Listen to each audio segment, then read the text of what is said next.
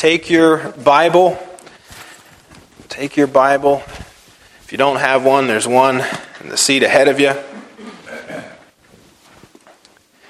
And we'll start we'll start in Acts 20. We'll get there in just a minute. So I had started the the Wednesday night before I left, I'd started a series on apostasy in the end times and then I forgot about it and then I got something else for tonight it kind of goes along with it. So we'll do this tonight and then we'll get back to looking at Christian apostasy in the last days. But we'll start in Acts 20. And tonight's subject, obviously, you can see it there on your handout, is understanding dispensations. I'm so glad to see everyone that's out tonight. Uh, I only printed out 16 because I thought that's all that I would need. I was going to print 20. That was the first number that came to my mind. Next time I'm going to print 20. So glad I didn't have enough, I guess. Um, now, we're going to study this very, very important topic understanding dispensations. Um, and you say, well, why is that important? The word is kind of a strange word. I, I don't use this in my everyday language, and so on. Well, have you ever wondered this? Why are there so many denominations and so many beliefs among so called Christian people in the world? You ever ask yourself that question? Um, if there's only one Bible, then how do we have so many different beliefs? Well, first of all, there's not one Bible, there's actually two. There's the Lord's Bible, the authorized King James Version, and there is the corrupt, counterfeit version that comes from the Romish church, the Popish church. But aside from that, that's not our subject tonight. The plethora of so called Christian denominations is the result of major disagreements among believers, especially on the doctrines of salvation and eternal security. What's the problem? Why so many disagreements? I'll tell you why. A failure to recognize the dispensations in the Bible. In other words, a failure to rightly divide the Word of truth. Okay? The problem is twofold, and I'm going to add a third one. I was thinking about it on the way in. If you have a handout, I want to add a third one. The problem is threefold. Number one, Satan has a dog in the fight. Number two, men were not rightly dividing the word of truth. 2 Timothy 2:15 and number 3 Christian apostasy I'll explain, but that needs to be added. Apostasy. A P O S T A C Y. Apostasis. Falling away from truth, a compromise. Maybe I'll just hit that real quick just because I just said it. For example, in the Southern Baptist Convention and the American Baptist Convention from which this church separated from, uh, it, it, went through a time in the middle 1900s uh, of apostasy. It, it departed from the truth. In other words, they stopped believing in the infallibility of the scriptures. They stopped believing in the miracles of the Bible, that they were literal. They stopped believing that God had preserved His word for us and moved away from the authorized Bible.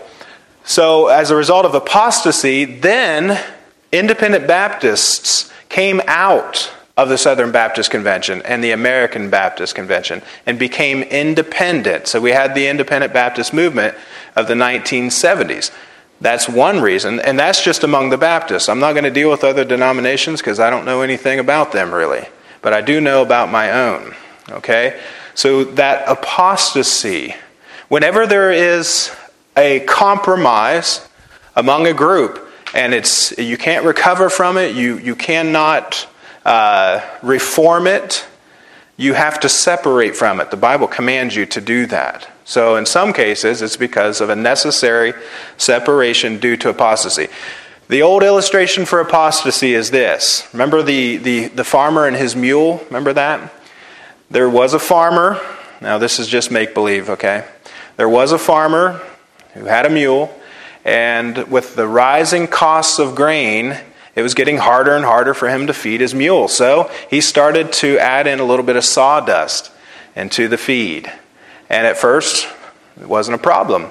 As the costs went up on feed, so did the amount of sawdust that he put into his feed. And then one day he goes out to his barn to get the mule and, and to go to work, and the mule's lying there dead. That's a perfect picture of apostasy. It's gradual.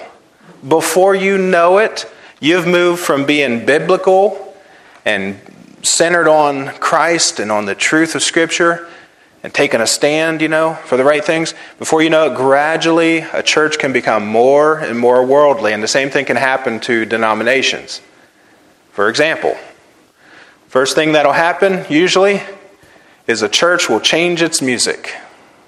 It'll go from reverent, uh, God honoring, doctrine filled hymns to replacing it with a bunch of youngsters playing rock music, putting the words up on a screen and getting rid of the hymn books. And they're, they're playing, the, they, they started that with those 7 Eleven songs. Now, admittedly, they've gotten better since then. Seven words, 11 times, you know. And after the music has changed, usually the next thing that happens, as they're compromising their standards now, they're becoming less uh, reverent in worship and less formal and less conservative, they, they will change their Bible translation. It's always what happens. After the music has changed, the Bible translation will change. They'll get rid of God's standard, the old book, the old black book, and they'll replace it with corrupt perversions of the Bible. And when that happens, that happens as a result of pastors who have been trained in seminaries where they no longer believe in the infallibility and the inspiration of the Bible as it is in here. They no longer believe in the preservation of the Bible. They, they teach them that the miracles aren't uh, true. They teach them that Adam and Eve in the Old Testament weren't real people, it was an allegory, and so on. You know, Jesus uh, said that Jonah was swallowed by a whale, you know, and that wasn't true. Whales can't swallow men, and so on and so forth. So they just pick apart the Bible little at a time. And when those preachers get into the churches, they allow the churches to compromise and move and become more and more worldly. Before you know it, when they change this Bible version, guess what else happens? They water down the doctrines. They stop preaching against sin. They stop uh, soul winning. They don't even talk about that. And then the church becomes more worldly in order to please the worldlings that are coming in, and they want to make sinners feel comfortable. So rather than the church going out to reach the world, the church tries to become more like the world in order to reach the world. It's a compromise. Before you know it, they're no longer winning souls. They're no longer missions minded. They're not sending people out from their own ranks to go be missionaries around the world. And uh, they, people in the church, uh, they might be interested in social programs, feeding the hungry and so on, and celebrate recovery. They might be interested in those things, but they're not interested in what the church was founded to do. And they're not interested in standing for the truth and exposing lies and so on and so forth. And they're certainly not interested in a preacher preaching. So the sermons get shorter, shorter, and shorter. They stop having Sunday nights. Eventually, they stop having Wednesday night prayer meetings. And they move toward a different program. You say, what's that? Christian apostasy. And when that happens, people break off of those corrupt denominations. Now, I just, I hate to talk about this. It feels like every time I get together, I talk about it, but it's just, it's in your face. It's everywhere. There's, there are Presbyterian churches in the PCA, Presbyterian Church of America. It's an evangelical denomination, but it's, it's gone way downhill. Uh, you know, and they're having like these transgender or these, uh, these sicko perverts. Uh, what, do they, what do they call them? Men dressed up as women? Yeah. Yeah, so and that's why that split. There you go. So that's why there's another denomination there. And, and God bless them. They're doing the right thing to do that. Now, if they'd get right about the female pastor part, because that's another example of apostasy. Drag. Drag queen, that's what it is. In a church, it's not a church anymore. Yeah, sodomites. Yeah, and I, I get, I tell you, I just, I get tired of talking about it. I do, but it's just. Yeah, yeah. Yeah, I just read an article uh, a few days ago where the, uh, the World Economic Forum, Mm-hmm. they're using this artificial intelligence, you've heard of AI, Mm-hmm. they're rewriting the Bible for the one world uh, Christian, or one world religion. Mm-hmm. They're doing that right now. They are. They, they have the Queen James Bible. I don't know if you know about that. It's, sick. But uh, you're right, and it's, it is. It's, it's all moving toward that one world setup. But listen, you know, whose fault is it?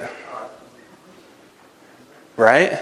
I mean, yeah, the problem is in the pulpit, but listen, God's people should have never allowed it to happen. Some young man comes back from seminary and starts giving them that, that, that junk. What should happen? Well, the people should just fire him and get a real preacher. You know? But I think in a lot of denominations, they've already apostatized and God's no longer calling preachers in their denominations, so they just take what they can get, I guess. So that's part of the, the, the, the uh, reason for the problem. The threefold reason I have is uh, Christian apostasy. Now, secondly, Satan has a dog in the fight. So look at Acts chapter 20. Why are there so many denominations? So many different beliefs? Um, They think they're smarter than God. yeah. God needs some help. Yeah, and that they can correct God's word. Yeah. You're right. And it brings more people in. And it brings more people in, sure. Which makes you look successful. Yeah. Yeah. And um, I'd, you know, I want to have, I want to have every one of these chairs filled up. I do. But if, if all God gives us, like I think my job is to fill the pulpit, and it's God's job to use us to fill the pews.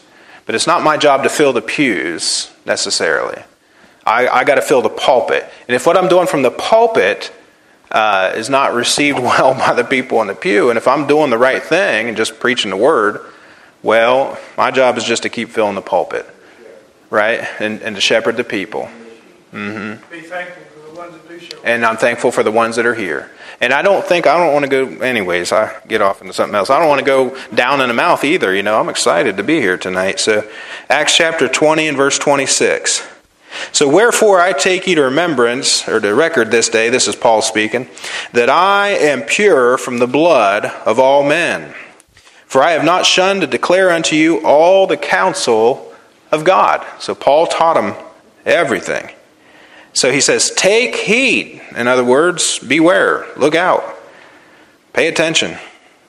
Take heed, therefore, unto yourselves. He's talking to the elders of Ephesus, the pastors, and to all the flock over the which the Holy Ghost hath made you overseers to feed the church of God, which he hath purchased with his own blood.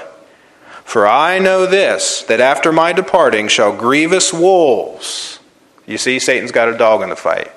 Grievous wolves will enter in among you, not sparing the flock. You say, who are those grievous wolves? Judaizers. And as church history goes on, other false teachers. So just simply put, false teachers. So also of your own selves shall men arise. Now look at that. From their own ranks, speaking perverse things to draw away disciples after them. All right? Uh, what's a disciple? Somebody who's being taught by a teacher.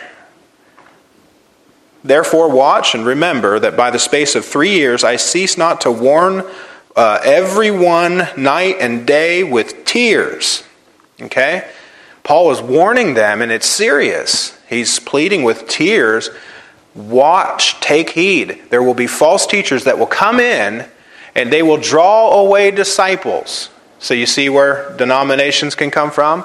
Church splits, other things starting up, moving away from biblical Pauline doctrine. I won't go there, but Galatians 1 is another one. Paul said that there were people preaching another gospel. Remember, I said it's mostly over salvation and eternal security? People preaching another gospel, Paul said, already in the first century. And he said, listen, he said, they're anathema. a Maranatha. They're, they're anathema that's cursed, Maranatha at Christ's coming. That if you try to preach another gospel, a, a, a gospel that you're saved by baptism, a gospel that you're saved by faith plus works in the church age, that's another gospel. That's anathema, man.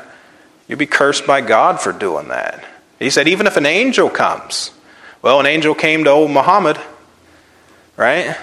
Came and gave him a vision. Angel came to uh, Joseph Smith, gave him another gospel, another thing. All right? So Satan has a dog in the fight, and then men were not rightly dividing the word of truth. 2 Timothy chapter 2, verse 15.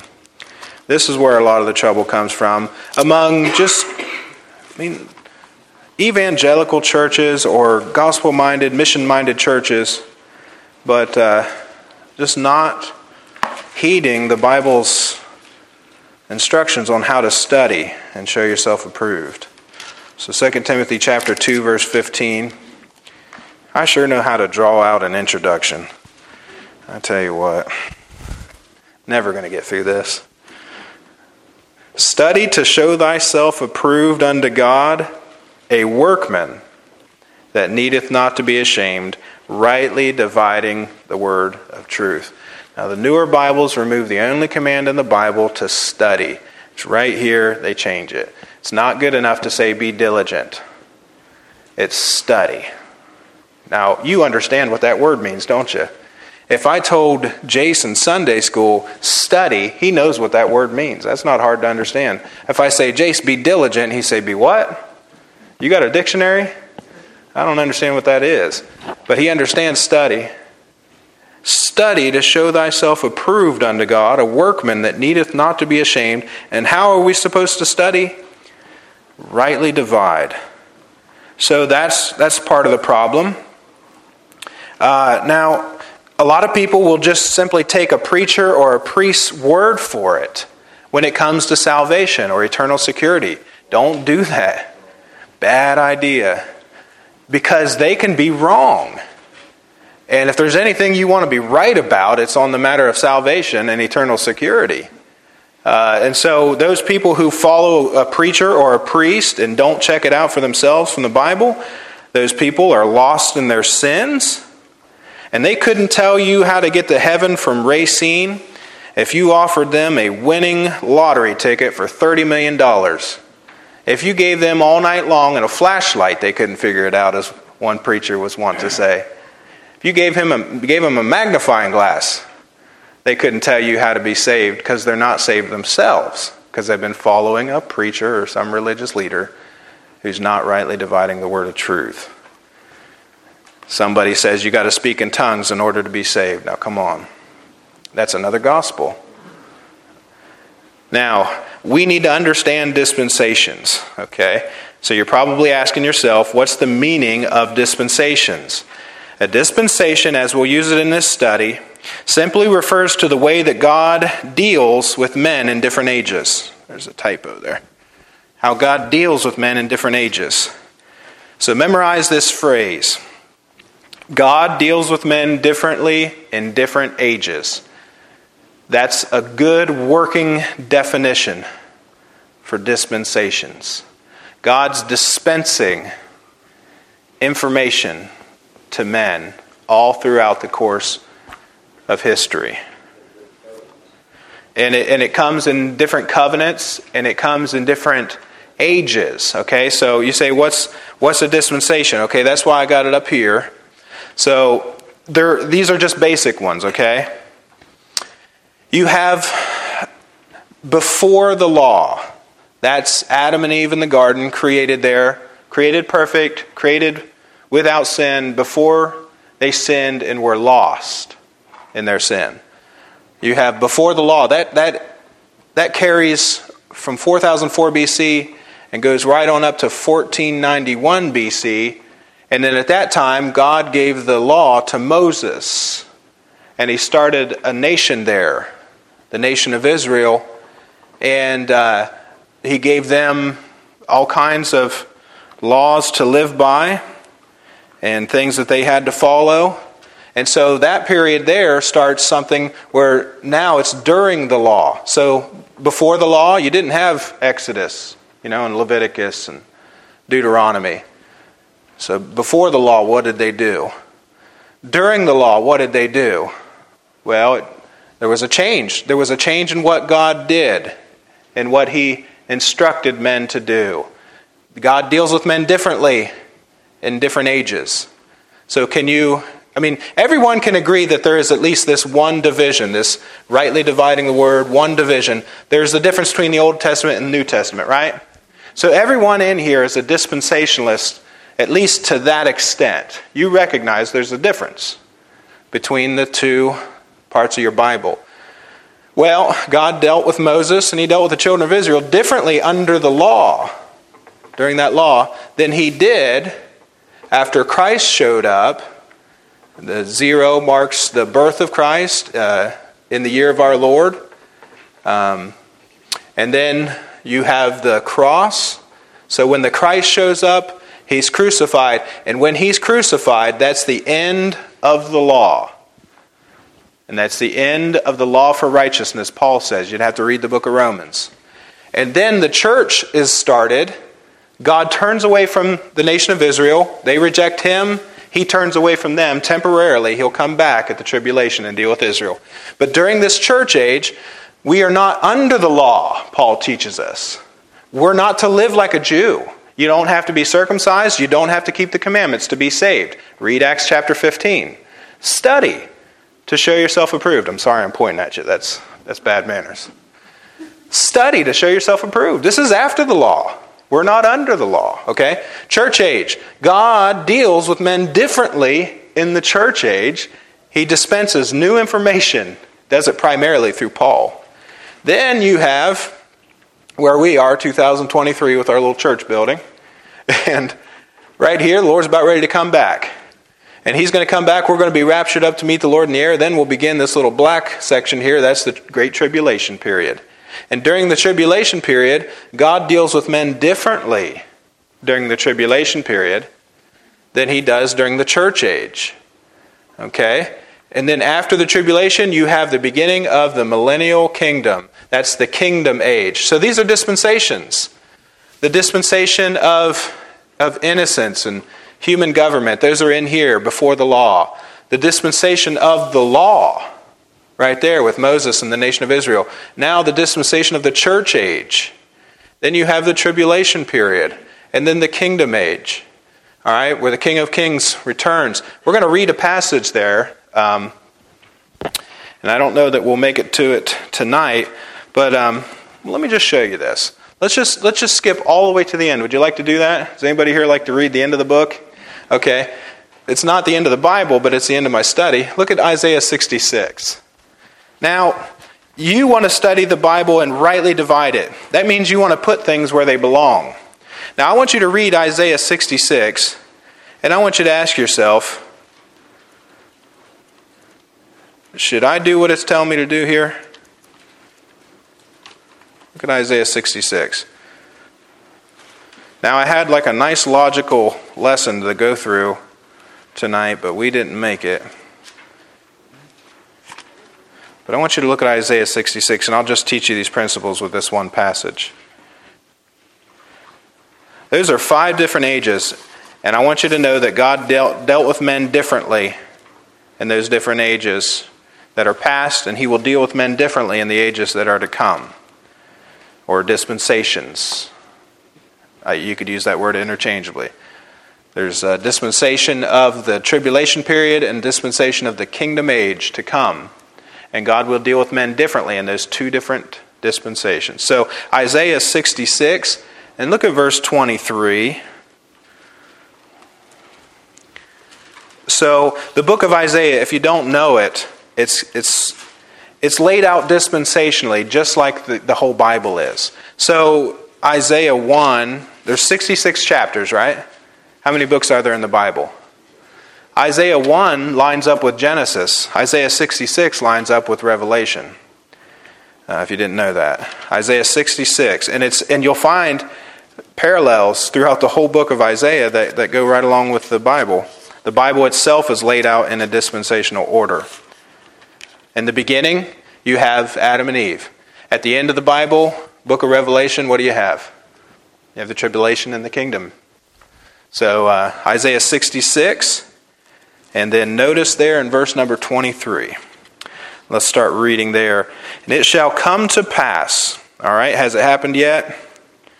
No. He's saying this is a future thing. It shall come to pass that from one new moon to another. Now stop there. This is a lunar calendar that he's talking about.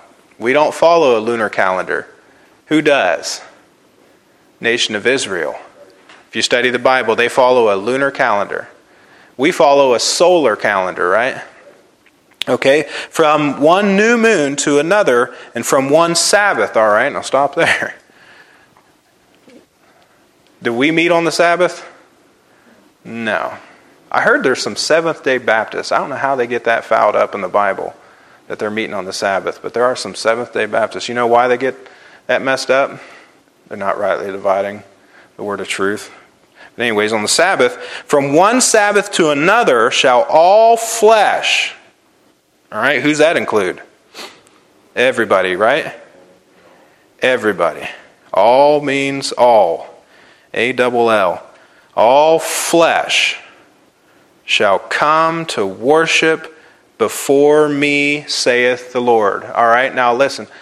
This Friday night, uh, right after dinner time, I want you guys, I want somebody to go down to Pomeroy and, and start down the sidewalk down Pomeroy with the sandwich, sandwich sign on, okay?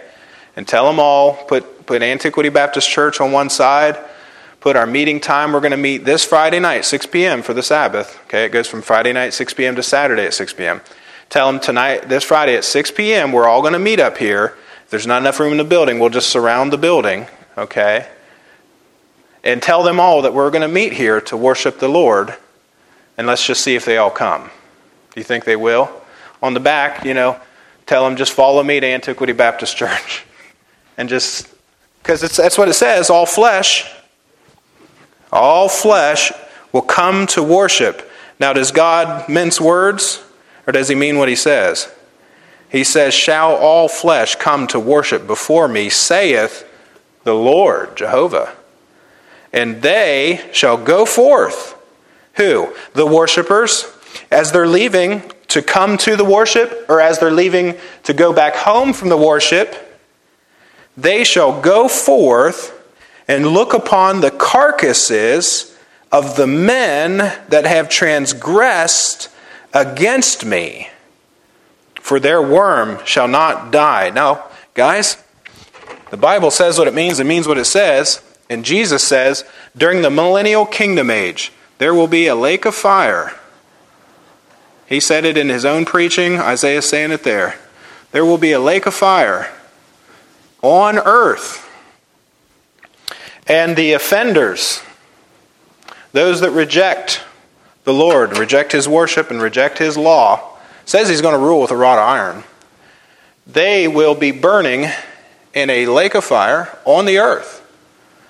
And people who are coming and going from worship, from worship will be reminded about how important it is to follow the word of the king. Now, guys, that's what it says. They will look at those who have transgressed against me, for their worms shall not die. That is, when they are put into that fire, their bodies will be destroyed, their souls will be there in some kind of a soulish form, but they will turn into some kind of a worm that will not die and perish. Now, either you're going to believe what you're looking at or you're not. You see, that's how the apostasy starts. People don't believe the book. Neither shall their fire be quenched, and they shall be an abhorring unto who? All flesh. Now, guys, flesh. He's talking about earth dwellers. Flesh. If you read the book of Isaiah, you'd see it in the context. Earth dwellers going to worship and uh, they're going to worship in Jerusalem. And so there's going to be that lake of fire. All right, so now as you look at that, if you, if you look at the back of your page, we'll wrap this up. If you look at the back of your page, I want you to notice there's three bullet points at the top historical, spiritual, and doctrinal. All right. Bet you didn't know that was in the Bible, did you? There's a lot of things in the Bible that we don't know that they're there, and the Lord just teaches us line upon line, precept upon precept, here a little, there a little. You can't understand the Lord, not really. God is a consuming fire, the Bible says. He's a God of amazing love and grace and mercy, and He's also a God of judgment. And He says, I will by no means, you know, pardon the guilty. Uh, every soul is mine, he says, and the soul that sinneth, it shall die. That's an eternal death. And so God is perfect in his love and in his mercy and his ability to forgive and receive to himself all who will come to him by faith in Jesus Christ. And God is also perfect in his wrath. You can't understand that. He's sinless in his wrath and his execution, execution of judgment. You and I can't get that. One day we will have a renewed mind one day Jesus said, You'll know even as you are known. And so we'll have the mind of Christ and we will see things differently. And you, guys, what I'm just saying, God is holy and we're not. You can't understand this stuff, and neither can I. I can't understand a God who would put somebody into hell for eternity. Now, they go from hell to the lake of fire, which is different from that one that I was looking at the eternal lake of fire after creation. So you go from the fire to the firing pan. I, I can't understand that. The older you get, it's harder to take, isn't it? I mean, let's just be real. It's harder to take the older that you get that the God of the Bible is fierce in his wrath, but we believe it and we take God at his word and we'll understand it better by and by. And there'll be a day when we can say with Jesus all around the throne, the great white throne, when we'll be able to say, Alleluia, He's, God is right in all that He does. And right now, we, we can't understand that. But uh, I guess if we believed it a little bit more, we'd get busy about trying to reach people. But here's the historical setting. In the book of Isaiah, how does that fit historically? So when I say historical, I mean past, present, and future. As you read the Bible, where does it fit? This obviously fits in the future. I mean, that's real clear. It's easiest to fix the historical setting. That's one of the easier ones. The spiritual one is pretty easy. So the spiritual is our walk with God, or our everyday life, our practical application. From the book of Isaiah, chapter 66, verse 23 and 24, what is the practical application? God is serious when he talks about judgment and making an example out of people. So get busy trying to win your family and your friends to Christ. Okay, that's uh, spiritual application. Doctrinal application. Now, doctrine is teachings, teachings such as the doctrine of salvation, judgments, the kingdom, the end times, the nation of Israel, the giving of the law. So, God gives men instructions in every age or every dispensation. What is the doctrine? Okay? This is the toughie. That's the hard one. Doctrinally, does Isaiah 66 apply to us, the church, in the church age? So, doctrinally, when we're trying to We'll look at these three questions and then we'll be, we'll be dismissed. Doctrinally, does that go right here? Are people worshiping on the Sabbath here? I mean, all flesh? No. It's got to go here. And it certainly wasn't here. All flesh wasn't worshiping, and there wasn't a lake of fire on the earth that, that all flesh could walk by and see. So we can get the history of it, we can get the practical spiritual meaning, but the doctrinal meaning, well, that means it, it applies to somebody else doctrinally. It points to somebody else, not to the church age, not to me, not to you. It points to somebody else. Let me just say this and close. Somebody has said it this way All of the Bible is written for you, but not all of the Bible is written to you and that's catchy, but it falls short. It misses the mark. All of the Bible is written for you. This is God's love letter to you. You can read it and treasure every page, and you should. Read all of the Bible. It's all for you. You can get a spiritual blessing out of every page of this blessed book. You can get a spiritual blessing, something to help you and feed you. Even out of Leviticus. I know it seems impossible sometimes, but even out of Leviticus.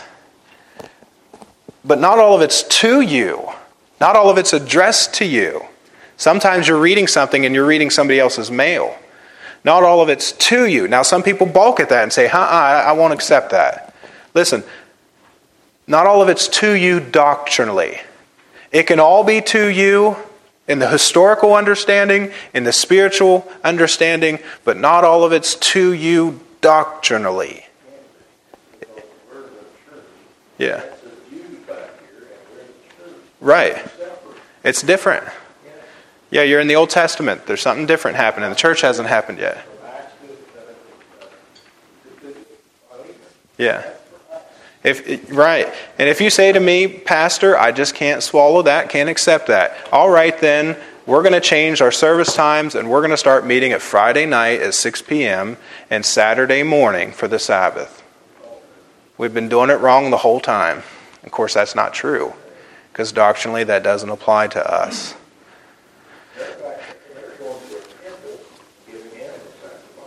Yes. Yes. Right. And so now you have that you have that word of caution that I put in there. You have that I want you to chew on that. Think about that. You're in the church age and it's different. We'll look at maybe another example. I know we will eventually. But any any questions about that? I'm finally going to close. Any questions about that or anything? Um, it's right. If you'll do that, if you'll rightly divide the word of truth, if you're reading something and you're saying that seems to contradict what it says over here, you found something you need to rightly divide. And you follow what Paul says. Paul said, Be ye followers of me. That means we follow Paul in doctrine and in his manner of life, his ministry.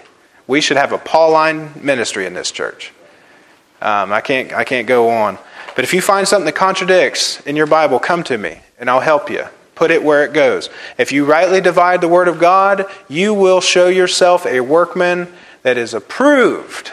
And you don't need to be ashamed before the Lord. You can be approved. All right, let's, let's pray. Our Heavenly Father, Lord, uh, we thank you for this blessed old book. And God, uh, help us to take it by faith and not be moved away from that. There's a strong uh, spirit of this age to be moved away from doctrine and people won't receive sound doctrine in these last days. Lord, you predicted that in the Word of God.